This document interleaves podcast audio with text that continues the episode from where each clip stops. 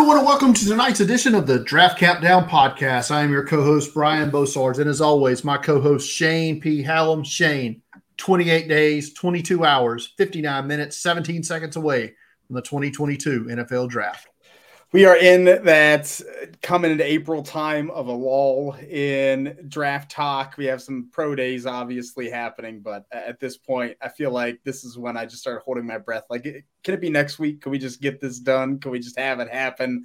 I'm kind of ready and uh, eager. So it's uh, it's coming up though. We're heading into the month of the draft here pretty soon uh, four weeks away from tomorrow night. Uh, we will be on on the air live streaming here on the YouTube channel.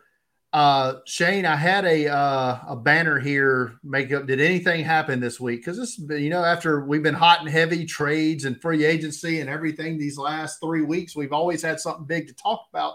This week we really didn't have nothing to talk about until about 15 minutes ago and uh, Tampa Bay Buccaneers head coach Bruce Arians, he's done hanging it up. Uh, Todd Bowles uh, promoted to head coach from defensive coordinator. Shane uh, couldn't have a peaceful week, I guess. Look, it's got to be something. This, this offseason's been crazy. And uh, being here in Pittsburgh, I know that Bruce Arians often he doesn't have a timeline for things. He'll do things when he feels them. And he felt like retiring, moving to the front office, then here we go. So, um, yeah, interesting. The Todd Bowles, who has previous head coaching experience, gets the nod. Uh, Bruce Arians will still be around. I don't think it's going to change much for what the Buccaneers do, especially Tom Brady being back, but uh, really interesting. The uh, sentiment on the internets here is that uh, Arians and Brady maybe not getting along so much, and uh, that's why this happened now when it did. I don't I don't know if if there's any substance to that or not. Yeah, I, probably not. I mean, if that was the case, I don't think Tom Brady comes back. Right? Like, like I don't think this was a prerequisite to that, or this would have happened sooner. So it just seems it just seems like a bunch of you know fluff to me. I, I don't know, obviously, but we'll see. About as much fluff as that Tom Brady's getting traded to Miami crap that's been happening for like exactly. three days now. exactly. All right, Shane. We got a heavy hitter to come talk, come on tonight to talk about the draft. We're going to bring him in now from CBS Sports NFL draft coverage. Josh Edwards. Josh, man, uh, thanks for coming on tonight. Of course, guys. Thanks for having me. You you kind of set me up uh, to fail there by calling me a heavy hitter, but uh, you know I'll try to live up to that. hey, man, don't don't don't uh don't be afraid to brag on this here podcast, sir. but, uh, jo- go ahead, Shane. Yeah, no, I I, I would say thanks for coming on. I reached out to Josh. I appreciate you coming on, man. Um, you know, so kind of give give a little rundown your background, what you do over at CBS, and uh, you know where, where people can find you, and then we'll we'll dig in here. Yeah, I think uh, the way that you kind of fall into the draft, just like anybody else, uh, you grow up watching the draft. I mean, it's an event all in a, in a, in of itself. Um, growing up a Browns fan, that was kind of the one thing that you had to look for uh, each year. So the draft was always huge for me. Um, you know, kept taking opportunity after opportunity, and CBS gave me an opportunity to uh, do this full time, and it's it's been a blessing. I think I've been doing this now for three years, so still learning my process, you know, each each and every year. But it's been a blast, man. I think you know at the end of the day, you just try to have fun with it and uh, realize that even the people that get paid millions of dollars are are right and wrong from time to time. So you just got to have fun with it. That's that's really what it boils down to. Yeah, I mean, I think we we've talked about this on on our show before. Like last year, Josh Norris had 16 of the 32 first round picks, and that like obliterated the record. So it's it just goes to show you what we do like every week. And it's like, well, if you get, I don't know, a third of the first round picks right, you are awesome at this. That's yeah. I mean, it's it's absurd. I mean, you talk about uh, batting averages in baseball. Batting 300 is a good number. If you're batting 500 in the NFL when it comes to your draft picks, I mean, you're going to have a job for a long time. It's tough to bat 500 in first round draft picks alone. So uh, that's why we see so much turnover in the NFL. That's why, you know, some of the teams, some of the moves that we've seen made this offseason, all of the aggressive moves the teams are taking to build a more competitive roster, they're doing that because they feel the pressure of having to compete when you have a roster that is capable of competing. So it's it's been exciting. I mean, this is an, an offseason unlike anything that I can ever remember. Uh, you know, coming onto this, I thought it was going to be an ordinary night, and then as you mentioned off the top, having the Bruce Arians news, um, you know, it's it's it's a year-round sport. I mean, it truly dominates the headlines even after the Super Bowl. Well, let, let me ask you, Josh. We've had a lot of that movement this offseason. A lot of it centered around the quarterback position. Um, kind of talk about how you evaluate this quarterback class in this draft. Uh, there seems to be some very different takes on the level of talent here. Are we going to have two go in the top 10? Are they going to fall, you know, much further? Uh, is there even a franchise quarterback here? What, what's kind of your take and your personal view of this class? And then how do you think the NFL was going to view them in terms of, you know, draft position? Well, when you look at the NFL, it's clear what teams are uh, prioritizing right now. The guys like Josh Allen, the guys like Patrick Mahomes that you know have some mobility and cre- can create off platform. Um, you know, push the ball downfield, all that kind of stuff. You have to have one of those guys to feel like you have a chance to contend in today's NFL. So I look at this quarterback class. I think Malik Willis is probably the only one that has the possibility to get to that point. Um, but you have to consider he's such a raw passer.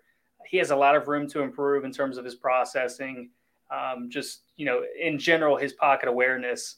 Whereas you know, Kenny Pickett might be a little more farther developed. Desmond Ridder may be a little more farther developed in that in that category, but you know, they have their deficiencies themselves. So when you look at this quarterback class, like a Kenny Pickett, you know, a Sam Howell, like they are good players that are probably you know day two any other year. Um, the fact that it's such a quarterback needy year um, or a league rather means that these guys are probably going to be taken in the first round, and it just creates unrealistic expectations relative to their talent. I mean, Daniel Jones, he was a great player in college. I mean, he was a good prospect coming out, but when you're taking number six overall, it totally changes how fans view you and what their expectations are for you. So he has not lived up to the number six overall at, at, uh, expectations, but he's been a good player at the same time. You know, that's a team that has been working itself through, you know, its own deficiencies.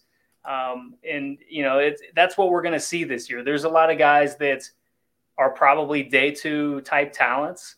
Um, I don't think any of them are your, you know, elite franchise type quarterbacks that are even going to have a first round grade for me. I don't have a first round grade on any of these guys. Um, but I think Malik Willis probably has the highest upside. And everybody keeps saying, you know, look what Josh Allen did. Well, Josh Allen was quite an anomaly. I mean, you typically cannot improve your accuracy the way that he has improved it. So uh, there's a gamble in taking any one of these guys. I think you have to be aware of where your team is right now um, and the decisions that you're going to make because a team like Carolina, they're so far away in terms of their roster right now. If you throw a quarterback into the mix, that player is not going to just lead you to the playoffs or a Super Bowl. It's just not realistic. Um, and those are the kind of desperate moves that are ultimately going to get people fired. So I think you have to have some self awareness um, as you approach the draft process. Josh, I want to talk about the first overall pick here in Jacksonville. And any other year, I think they're selling this pick. If yeah. there was a quarterback in this class, they're getting they're getting that crazy Jared Goff bounty that the you know the the Rams gave up for a few years ago, and maybe even the one like Trey Lance and all that. But there's that's not going to happen this year. I don't know that they can move out of that pick, even if they wanted to. So they let's just presume that they're stuck there. Is it Aidan Hutchinson or is it Travon Walker? Is a guy who's you know now you're seeing mock number one? Is it Kayvon Thibodeaux? doubt it anymore. Is it one of the tackles? I mean, there's the intrigue there because you know nothing's really set. Yeah, for me, I would still take Alabama offensive tackle Evan Neal. Um, I think he's just a rare specimen at the offensive tackle position, um, specifically as it relates to this exact class. Um, I don't think there's a clear number one overall prospect the way that we've seen in years past. And like you said, the lack of a top quarterback talent um, is just simply going to dry up the trade trade market. I mean, there's not going to be teams that are willing to give up the type of trades that we've seen with Jared Goff and Carson Wentz and um, you know those guys in the past. It's just simply not going to happen. Now, could you move down and maybe take less compensation to do so? There might be some of those opportunities available. I think you know when you look at a team like the Steelers, they might be motivated to trade up and get one of those quarterbacks. You look at a team like Kansas City that now has two first round picks. Maybe they are willing to move up and get one of those better wide receivers. There's going to be trades that happen, but it's not going to be to the same extent as we've seen in years past. So when I look at Jacksonville specifically, I would personally take Evan Neal because I think he's a better tackle prospect than what you have in Cam Robinson right now. Um, you know, you're not really locked into him at this point because you could rescind the, the franchise tag on him or, um, you know, have him sign the deal and trade him. There's plenty of teams that need offensive linemen in today's NFL. I mean, you would find a suitor. You might have to take on a little bit of that salary, but – you will find a suitor and you will probably get some draft assets in return. Um, at the same time, Neal as well as Cam Robinson have the flexibility to play offensive guard or they could play right tackle. I mean, all kind of options are on the table. So as I'm looking at a team that has Trevor Lawrence, a franchise quarterback to build around, I'm taking Evan Neal because I think he is uh, the best option for this team right now. Um, but as the winds are blowing, it seems like it's in the direction of Aidan Hutchinson. I think that's probably the most reasonable bet if you're going to place one at this point in time. Let me ask you kind of a general question for us us draft guys. We, you know, we spend all this time through the college season watching film and developing grades on these players, and then you know when we get to uh, this point, we have the combine, we have these pro days. We're getting forty times. We're getting some of the agility drills, explosive drills. How do you weigh the athleticism and what those workouts say versus kind of your film grades. What happens when things don't match up? Uh, I, I, always like to hear, you know, people that do this and, and do a really good job of it. Like it's still something I'm working on trying to find that balance. How do you kind of balance those two things in how you evaluate a player? Yeah, I think that's uh, you know a very good question. It's still something that I'm working on myself. Um, you know, you have to trust the tape at the end of the day, what you're seeing, because, um, you know, if you're seeing a guy that runs a four or five at the NFL combine track down a guy that runs a four four on the field, um, you know, something's not adding up right there. So you have to trust your eyes in some regards. But um, I think there are times where we place too much emphasis on the NFL combine and testing in general. Um, because if you are running a 4 4, um, that's straight line speed. If you cannot change directions, that's not going to be of much use to you in the NFL. So it's all part of a puzzle that you kind of have to put together. And at the end of the day, it, it's all about the tape. So when you have some of those outliers, some of those numbers that catch you off guard, or maybe you didn't expect um, coming out of their testing, maybe that's something that you go back to the tape and you say, you know, was I looking at it wrong? Like, was was I feeling sick that day? You know, like there's so many things you look through a lens um, any given day your attitude all this kind of stuff can um, have an impact on what you're looking at so you want to go back and make sure that uh, you are seeing things clearly and i think um, you know a lot of times when you look at a guy like Travon Walker a guy that is just physically gifted the numbers that he put up at the NFL combine you're saying why was this guy not more productive in college and then you look at the film and um, Georgia just does not ask their guys to work vertic- vertically that often. I mean, they value working those stunts and creating chaos for the for the other offensive line and forcing them to communicate on the fly. That's what they value. So some some players are just not in a good position in college. Um, you know, and then as it relates to pro days, we, we talk about quarterback pro days every given year, um, and it's there's just like nothing to take what, uh, from it whatsoever because they're out there throwing in shorts. You know, you don't have a helmet on. You're not being blitzed. Uh, you've got one route that you're trying to throw, typically in your indoor facility. Uh, you know, there's just not much to take from that. So at the end of the day, I think you do have to trust the tape, but there's certainly some testing examples that have you going back to look at the tape and make sure you're seeing things clearly. Yeah, I'm with. I I, I can't believe that you know you, you weren't impressed with the, those air throws by Howell and Willis these last couple of days. Yeah.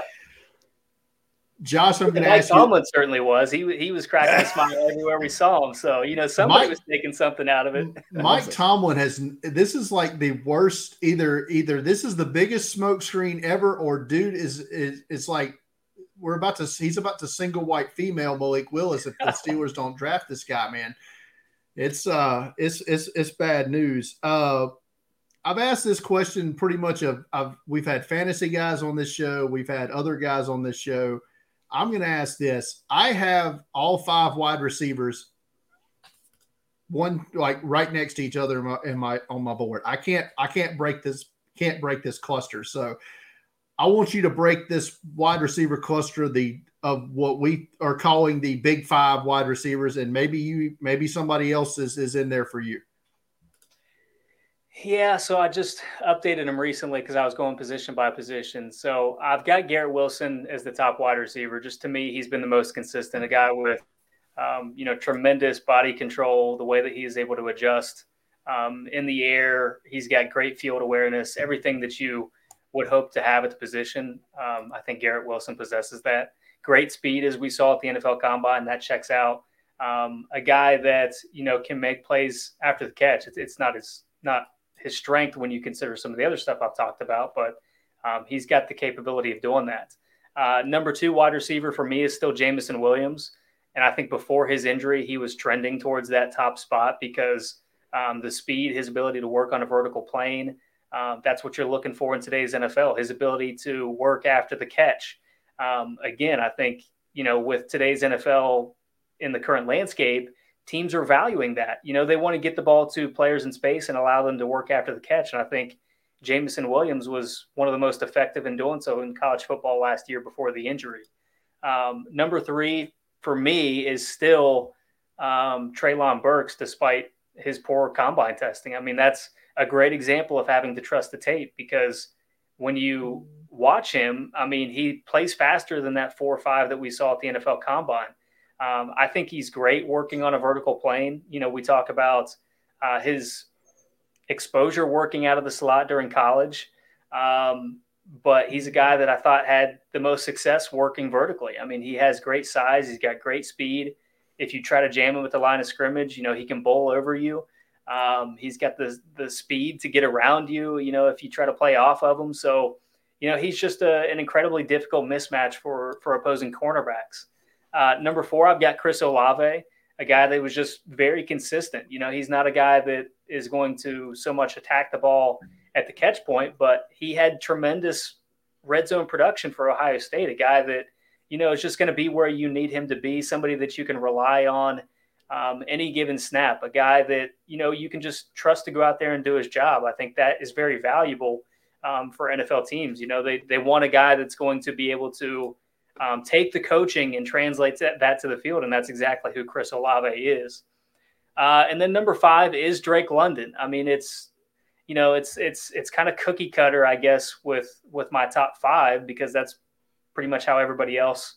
Uh, those same five is how everybody else has them stacked up. Um, you know, but Drake London, actually, no, wait. Sorry, I've got George Pickens as my fifth wide receiver. Drake London is a little bit below that. Um, George Pickens, I think, is, has just shown the ability to be a number one wide receiver in the past. Uh, obviously, we didn't get to see that this past season with his injury. He made a few splash plays down the stretch for that that uh, Georgia team, but you know we really had to go back a couple of years to see what he's capable of. And I think when you look at this class, George Pickens is a guy that has that number one potential.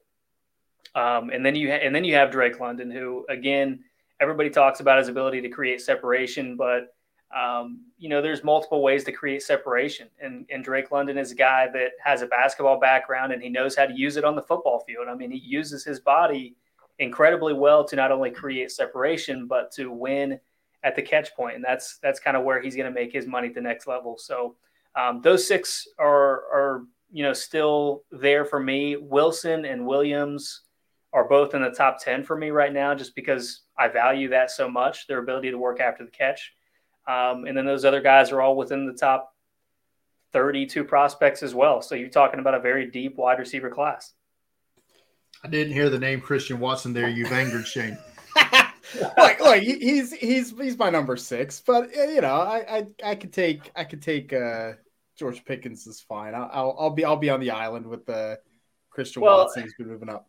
Yeah, I mean the thing with Watson, obviously he had a he had a fantastic combine. Um, the tape was a little bit lacking to me, but part of that is because North Dakota State is just kind of a run heavy offense. You know, he doesn't have the same route tree and exposure as some of these other guys. So when you're talking about wide receivers that maybe have the most upside, Christian Watson's probably in that next group. You know, when we're talking about guys that could develop into a number one type wide receiver, um, although he's not graded out that way for me right now, Christian Watson is the guy that has the profile to become that type of player. I think it's tough with those guys that the like like you said before, the offense doesn't use them in the way that the NFL is going to. There's definitely a lot of tight ends that, that I feel that way about. Yeah. Um, let me ask you about just doing mock drafts. Who who is the hardest team to make a pick for in your mock draft right now, and what what kind of options or thought process do you go through with them right at this moment? Yeah, I want to say it's crazy, but the teams that have the most needs seem to be the ones that that give me the most trouble. Um, Tampa Bay was was there for me before until uh, they created a couple needs this offseason. But um, the teams that have a lot of needs are are still you kind of overthink it, I guess, at times. So Houston for me is a team that you know I can sit here and I can make a, an argument for ten different players, you know, in terms of who they should select um, even more so now that they've got number 13 as well. Um, so that's difficult. Uh, you know, in recent mock drafts, I've had them taking offensive linemen, I've had them taking edge rushers, I've had them taking cornerbacks. Uh, you know, and we do at CBS, we do a weekly mock draft and have been since the fall. So, you know, I have been playing around with it quite a bit and mixing those guys up. And uh, unfortunately, now it's getting to the point where you know I kind of have to put my money where my mouth is and uh, ha- actually make some some projections as to who I think they're going to take, uh, as opposed to maybe what I would do in certain situations. So. Um, I would say Houston is probably a team that I've struggled with just because they have so many needs. Uh, I know some people would look at it as, well, you can't really go wrong because they could use just about anything. But uh, I think re- the reality is you try to go through all of these scenarios and try to figure out what makes the most sense for Houston. So um, they're probably one of the teams that that I've probably struggle with, um, especially more so now that I'm having to deal with them in the middle of the first round as well.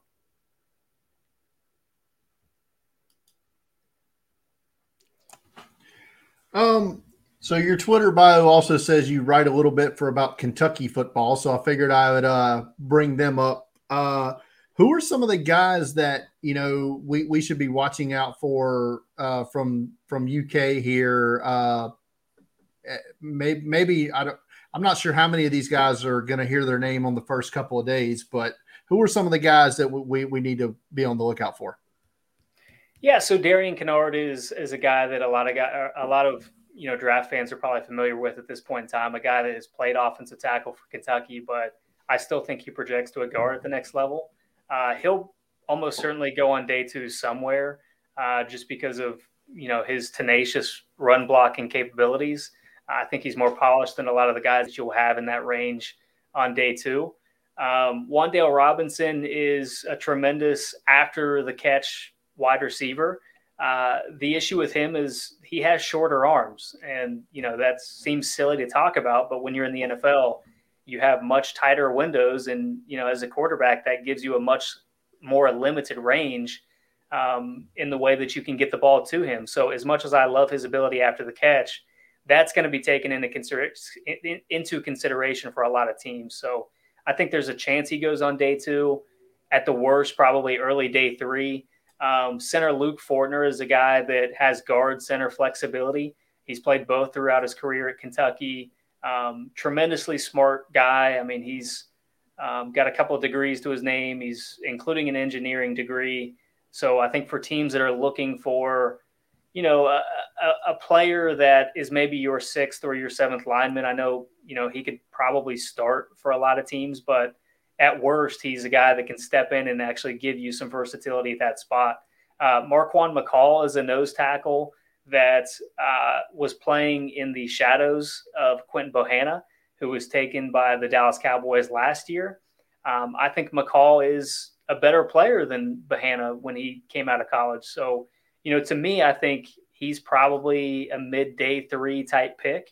Um, you know, those are probably the most recognizable names at this point. Dari Rosenthal is an offensive tackle, um, transferred from LSU, is incredibly athletic. Um, you know, has done fairly well in testing so far. He was the, the fastest offensive lineman at the NFL Combine. Um, you know, maybe it's a Saahdiq Charles situation where you bank on that kind of a talent and you're willing to take him on day three in the hopes that he does develop into an everyday contributor for you. I know that's what Washington has gotten from Charles. I think Charles has slid inside and plays plays guard now, but um, you see that same kind of upside from from Dari Rosenthal. So um, a lot of talent on that Kentucky team, to be honest. Mark Stoops has done a great job um, with the program in recent years, and uh, they've been pretty present in the NFL draft process. So Josh, just give me a couple of your guys, like day three guys that you think are going to outperform their draft position. Some of your kind of favorite sleepers, day three picks that people should be a little more excited about, or maybe deserve a little more buzz. However, you want to quantify that. Yeah, Florida State running back uh, Jashaun Corbin is a guy that I've come to be, you know, pretty high on through the process. A guy that I think, you know, when you look back at what Florida State has been traditionally, uh, the running backs that have come out of there, um, you know, they have not necessarily benefited from having a great offensive line, and I think the same is true of Corbin. I think he's a guy that has been able to create opportunities for himself. I think he's capable in the pat in the uh, as a pass catcher. I think he can stand in and you know in pass protection. Uh, although I would say that's probably the weakest of the three areas of his game. Um, but I think he's a guy that has starting potential, you know, for a team in the NFL. He's probably going to come in, you know, early day three somewhere, be a backup, uh, and could eventually, you know, rise into a starting role. Um, Minnesota edge rusher Boye Mafe, I know, is not a day three guy anymore, uh, and probably never was. I think he was my 57th prospect coming into the year, uh, and he's only gotten better. I mean, this is a guy that you know has been around the edge. He's a guy that has the capability of dropping into coverage. He you know can can seal the seal the uh, corner. I mean, he's he can do everything. I think he's undersold a little bit in what he's capable of, of doing. Minnesota used him a bit more like a like a rotational player, and they took him off the field in run down situations. Uh, I don't think they needed to do that. I think in the opportunities that he had to show that he could hold up there, I think he he more than more than held his own. So uh, Boye Mafe is another one, and then Danny Gray, uh, wide receiver from SMU. I mean, he's a little bit slight in frame, but a guy that makes plays after the catch and just has been really solid throughout his career. Um, so I think those are probably you know two guys on day three certainly that um, have caught my eye, and I'm probably a little higher on than most. Gray was one of the fastest guys on the field at the Senior Bowl uh, practices. That's a good call. All right, last question, Josh, and we'll let you uh, we'll let you get out of here. We're gonna have a little. I'm gonna have a little fun with this one. Uh, I didn't even have this written down, but I, I just thought of this. Everybody has everybody does this on late as as we've been we've been watching day three of the draft. We're all getting tired, and everybody asks this question. We're gonna ask it now, four weeks before the draft. Josh, who's gonna be Mr. Irrelevant? Oh wow, um, Mr. Irrelevant. Man, I, what a, what a what a question. I, yeah, I can tell you exactly who it is on my board right now. That might be a, a quick out. That's, that's all we need. It. Yeah, that's a good way to do it.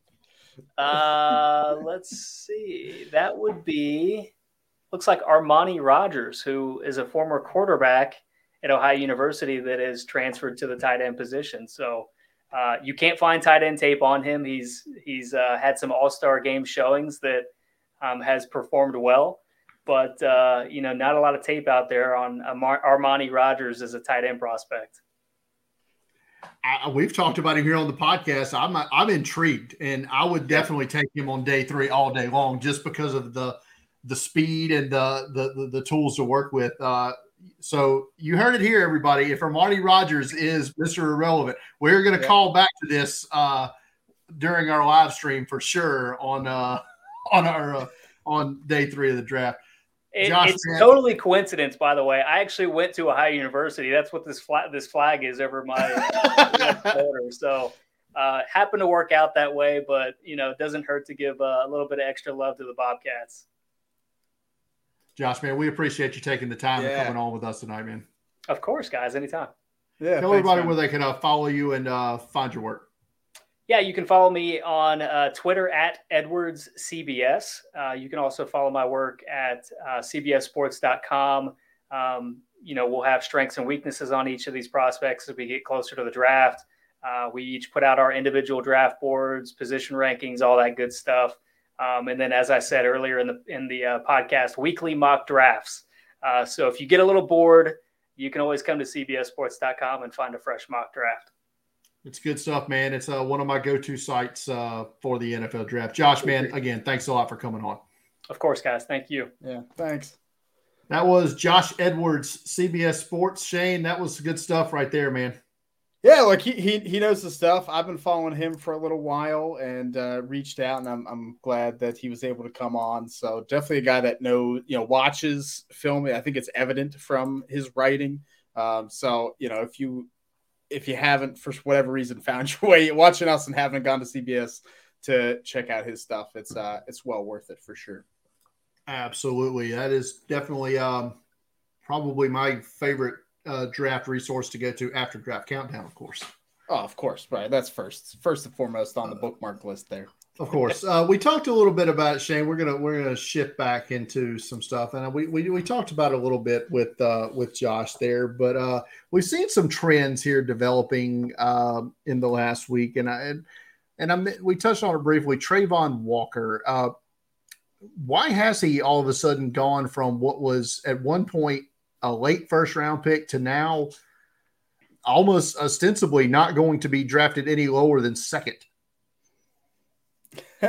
um, look, I, I, I think the reason is that he was this was his first year starting, and I think that is always a barrier to feeling good about having a guy at the top of the draft, right? Because we you know we've we've talked about Kayvon Thibodeaux. Even you know, Aidan Hutchinson was a first round prospect before this season.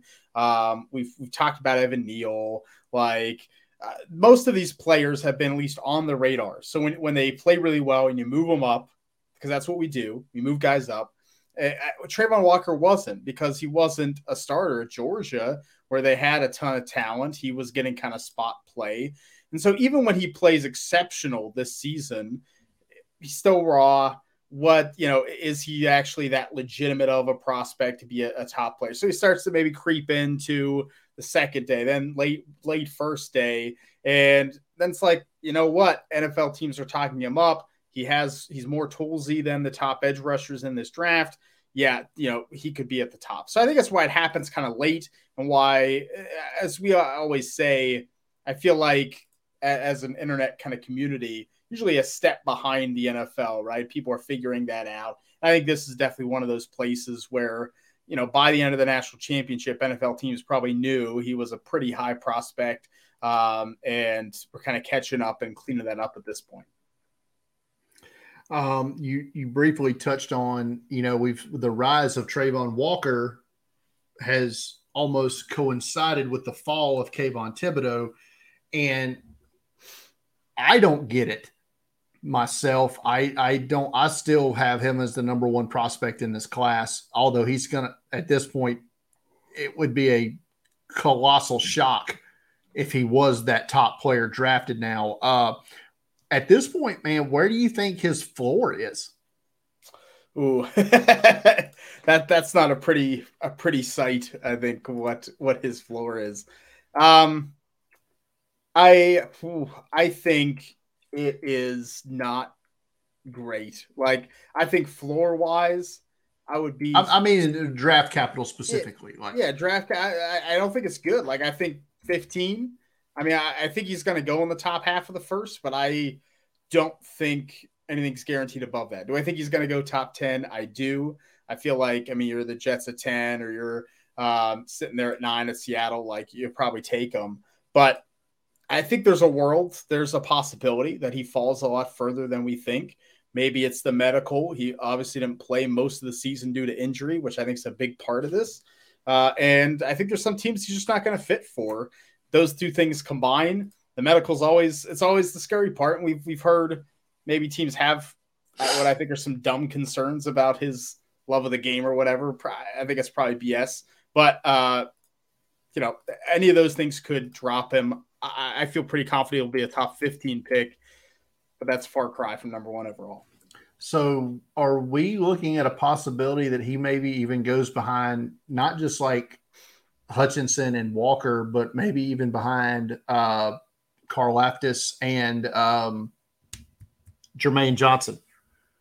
I'll you know I, will have my seven round mock coming out Monday, and right now I'm planning for Thibodeaux to be the fourth edge player off the board uh, in that draft. And so I, I, I think he'll go above Karlaftis. I think I would say it's 50 50 to me if Jermaine Johnson goes above him at this point. Wow. Uh, I don't, I don't know if I should be concerned, Shane, but uh, anybody listening or watching this in the Mobile, Alabama area, but my little weather bug on my computer just went went from rain coming to flood, and I got a little scared. look out! Uh, you're going to start floating away here. Look out! Podcast. Look out! Uh, I completely. Oh, now I had I lost my train of thought. Uh, last thing on the trends here. Uh, buy or sell Malik Willis number two to Detroit. I I mean it's a sell for me. I I I don't get it. Do I think it? There's no chance. I'll never say that. yeah, I'll never say that in the NFL draft. Uh, but like we just talked about with Josh, I mean, this quarterback class isn't great. And so if you're picking number two overall, are you really taking a quarterback? Uh, once again, I think it's just people will feel like quarterbacks need to go there because they have, because we've seen Daniel Jones get pushed up. But I, I think there's a, so much more evidence of quarterbacks that aren't first round, you know, talents uh, being talked about as higher than they'll go. I mean, we've had Davis Mills from Jimmy Clausen to Davis Mills be talked about as first round picks, right? You know, it go rounds later. I, I think Malik Willis is going to go in the top 20, but two just seems overkill, especially when you're Detroit and you're going to sit there at 32. You know, you A can trade up if you really want Malik Willis. You don't need to take him at two. And if you like other players at 32, you can still get the fifth year option on a Matt Corral and a Sam Howell and a Desmond Ridder, probably. You know what? Why? Why? Why do you do that? I, I just think it's. I'm I'm still not going to have a quarterback in my top 15 in my mock. I, I still think it's overblown. Like Carolina at six makes me nervous, just because like they're just wild. But um, after them, I, I just I don't think it's going to happen in my uh, one round mock I posted on Monday, I had the first quarterback off the board was Malik Willis, but was 20 to Pittsburgh. And the only other quarterback I had go in the first round was Kenny Pickett, and that was 32 to Detroit. Um, so that's that's kind of where I'm at with this quarterback class. Uh, but yeah, so we'll, we'll have to see where these quarterbacks fall when your seven round mock draft comes out on Monday. Uh, the, the, two more is that it for you? Oh, I'm trying. It, it, yeah, it three more. I can't remember. We may have three more.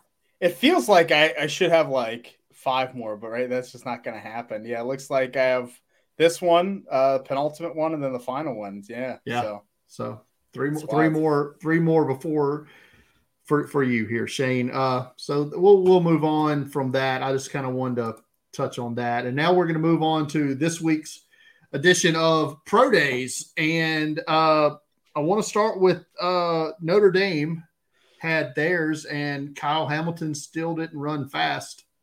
Matter of fact, may have ran slower at his pro day. Uh, but Kyren Williams, uh, he did well at what you said he would do well at, and that's the shuttles. So, does this? Uh, he's still day three, right? Even with this. Yeah, I, I, think he's day three, and um, but I think he's one of those players that can go day three and be better than where he's drafted.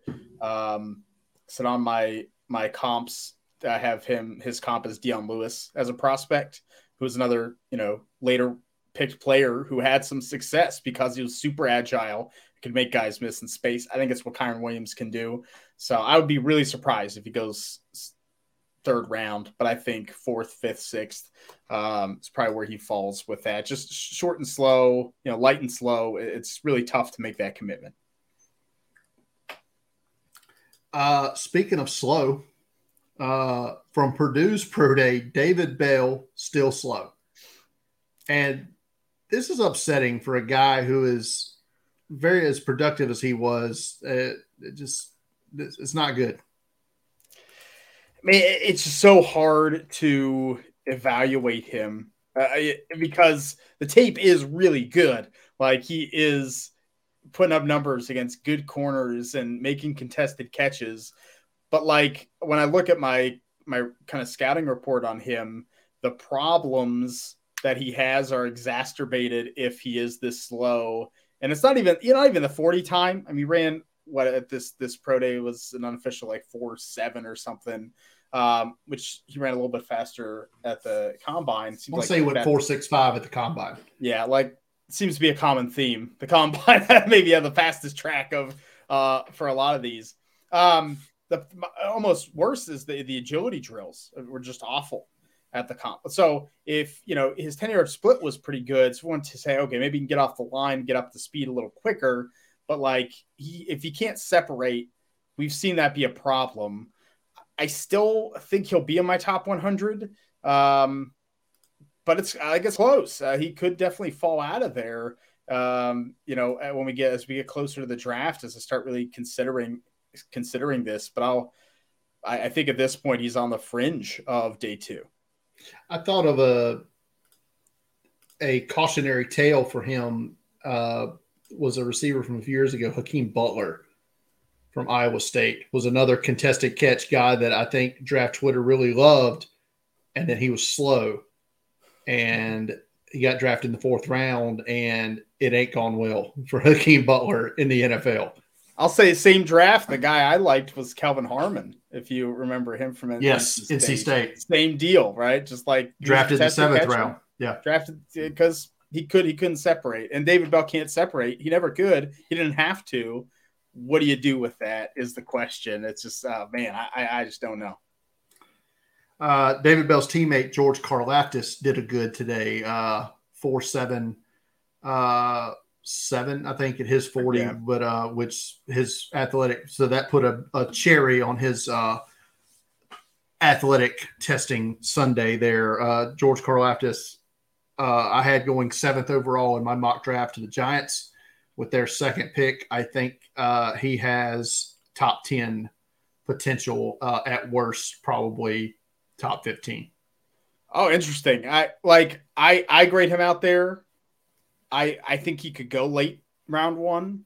Um, it it seems like maybe there's a question of what does he what does he play like what do you do with him i think he's one of those tweeners that some teams may just not really want to deal with um but i do feel like after the top like four edge guys uh, i mean are you really going to take anyone else uh right so uh, that that is tough i mean I, am I'm, I'm struggling where to put him in this mock draft. It could be late round one. It could be like you said, top 15. Um, he's he's gonna be one of those players I'm definitely gonna get wrong when I find him. I'm gonna have a completely wrong place no matter what I do. I thought a perfect spot for him was 13 to Cleveland, but they don't have that pick anymore. So yeah. that's not really a thing now. Uh, one more guy before we start talking about uh, guys that snuck up on us this week. Uh, Trey McBride, pro day at Colorado State today, four five three uh, forty uh, reported by Jim Nagy from several scouts. That's pretty damn good for a guy his size at tight end. Probably cements him at tight end one, I believe, and potentially first round pick. I think it's possible. Your your Bengals picking a 31 now. Uh, put him through the drills there, and he. I think there's such a chasm between him and the rest of this tight end class. Like I, I did not think he was that fast. I'm he probably isn't, but you know, ultimately, I felt like okay, maybe he's a four, six, five, four, seven guy. It still kind of puts him in that mix with, um, you know, with Jalen Wydermyer horrendous showing we talked about last week. Um, but man, I mean, th- this this really puts him, I think, on another plane. His whole testing was pretty good. Uh, I think, yeah, 31 just is a, a, nice, comfortable spot with a really big hole on the Bengals that could add not just a pass catcher, but a blocker. I mean, he's a good blocking tight end, too. He can do both. He would give them some options there because he would be the athletic tight end that they don't have. Uh, Hayden Hurst is now the I can't block, but I can catch tight end. And Drew Sample is the I can't catch, but I can block tight end. So that would give their tight end room, but it would give Joe Burrow that guy that he's not had in his first two years. No offense to CJ Uzomah, but uh, Trey McBride there. Anybody jump out to you, Shane? I have a uh, I have a sneaky guy who I'd never heard of that uh, jumped out to me this week when I was filling out the old spreadsheet. Anybody stick out to you this week from the pro days? Um, I don't think there. I think we hit on most of the ones that I was kind of eyeing up. Um, that happened this week. I'm trying to think if there's anything. Um, I think it was this week. Martin Emerson, the corner from Mississippi State, uh, was one that kind of popped to me that I, I, was looking forward to. He did not have, you know, he, he uh, did much better than, um, you know, than I expected. I thought he was kind of a more zone corner, but I think that kind of established him with really good workouts all around, really good drills, um, from all reports. I think Martin Emerson's a guy that could move into round two, early round three consideration. Yeah, I mean, he had a really good day at his pro day, like you said. Uh, two guys for me. One was today that stuck out. Uh, I'll, I'll, hit this first because it's a big school guy. Uh, guy we've talked about a lot before. I think very versatile defensive back, Alontae Taylor, Tennessee. Uh, only ran the 40 at the combine, but at his pro day today, 39 inch vertical Shane, 11 foot one on the broad. Uh, that upped his. Uh, I, I, don't know if he did the shuttles. That wasn't reported, so that his RAS may come down uh, if that was the case. But now at a 9.99 RAS for Alontae Taylor with those jumps. Yeah, I mean that, that's a guy that is has been impressive through every step of this process. Like I think you watch him and you're like, uh, you know, there you can kind of nitpick. There are things that could be problems in the NFL, but man, I mean, he's he's big, he's athletic, he's long. Yeah, he's he's probably teetering on my top ten corners at this point. Yeah, I, I think uh, his floor now is probably the third round. I, I think that's I think he's he's he's pretty much going to uh, not slip past that. But the one guy I wanted to say that uh, I had never heard of the guy. Never knew who. Never knew. Uh, never knew his name before the other day. Tyshawn James, wide receiver, Central Connecticut State. 6'2", 216, 4'4", 40, 37 and a half inch vertical, 10 foot 11 broad jump, 953 RAS for Central Connecticut State. I believe they are the Blue Demons. Oh, that, that sounds. I feel that like sounds right. Some NCAA tournaments of you know that that, that, that sounds right. Some sort of demon, I believe. Isn't that where uh, the quarterback a few years ago that Scott liked so much, uh, Dolegala? I think that's where he played. Oh, okay. There you go. Bengals yep. legend, uh, Jake Dolegala. uh, but yeah, so I, I, thought that was just a name I wanted to throw out there for the peeps. Uh, so when you your team signs him as an undrafted free agent, uh, you heard his name on this podcast first. Tyshawn Blue James. Devils. Blue Devils. Blue Devil. So, ah, was close. That was, that was, that was good. I, I give you half a point for that. I had I had blue. I, had, I had blue. All right, Shane. We've got some questions. So we're gonna hit the. We got a couple of Twitter questions. We're gonna hit the. Uh, we'll hit the question in the chat first because I think it's the easiest. Well, I'll say the easiest one to answer. Uh, who Dallas taking at twenty four? Chris Lopez on Facebook ask. Uh, man, I wish that was easy. like I, I wish, I wish I knew because I do think they have some options from defensive line to offensive line. Uh, I th- actually think it's a decent spot for Tyler Linderbaum um, for them to take him. You know, as you know, if he if he's following at that point, you have they have not been shy about taking guys that are under 300 pounds. You can play center or guard for them. Um, they do run a little more of that zone blocking. Uh, I think it would be a really nice fit. So I'll, I'll go with that. Uh, they do have a glaring hole at safety and that's kind of where I went in my last mock draft. With uh, I was de- debating with between uh, Lewis Cine, Georgia, and Daxton Hill, Michigan. Went with Lewis Cine just because I think he's better. Yeah, I mean they, they, they yeah, true. They, they did get uh, Jayron Kearse back. They signed Malik Hooker, but I, I don't I don't know if either of those guys are, you know, if you can get Lewis Cine, I think it'd be a nice addition. So I'm with you. All right, a couple of Twitter questions here. Uh, I'll get to the serious one first. we'll we'll do the one that's not so serious. Uh, at Andrew Nordmeyer on Twitter ask, talk about a trade you would like to see happen at the draft. Had some huge ones so far this all season. What is the one trade you want to see during? We'll we'll we'll, we'll narrow it down to day one, first day of the draft. Day one, uh, I want to see I'm gonna I'm, I'll go with this. I Green Bay Packers trade both their first round picks to move up to number 11 Washington Commanders so they can select Garrett Wilson, wide receiver out of Ohio State. That's what I want to see happen. I, I want to see the Packers make a big move. I think they're going to make a big move at some point to go get an elite pass catcher finally. Um, with my the here's what's, here's what's probably going to happen. They're probably going to move up and take an offensive tackle. I guess that's what it'll be. It'll we'll be like, oh man, what, what you know, what they, they, they give up two for? ones to move up for Trevor Penning. Yeah, right, right. They're like, come on, man. And but, I love, uh, but I mean, we love Trevor Penning, yeah, so we I wouldn't do. fault them for it. But, but Packer fans might lose lose their minds. The trade that I want to see happen during draft night: Carolina Panthers on the clock at six. Logo changes to the Pittsburgh Steelers to come up to get Malik Willis. I want to see anarchy on our live. I want to. I want to see a Bruce Irvin level meltdown from Shane P. Hallam on the draft countdown live stream when Pittsburgh gives up three number ones to move up to draft Malik Willis. Oh my god, it, it, it would happen. I, I I put the odds of that as very very very very slim. But if it happens, you know, I'll never say never. So I. Oh my god. All right. Last question, Shane, from at Viday01 Toxic Mike asks If Patrick Mahomes were a muffin, what kind of muffin would he be? I know the correct answer, so I'm going to let you answer first. I, I have no idea. I'm not a, I'm not very versed on muffins. I, look, I, I know what the right answer is. What is it's the right answer? Brian, it's a stud muffin.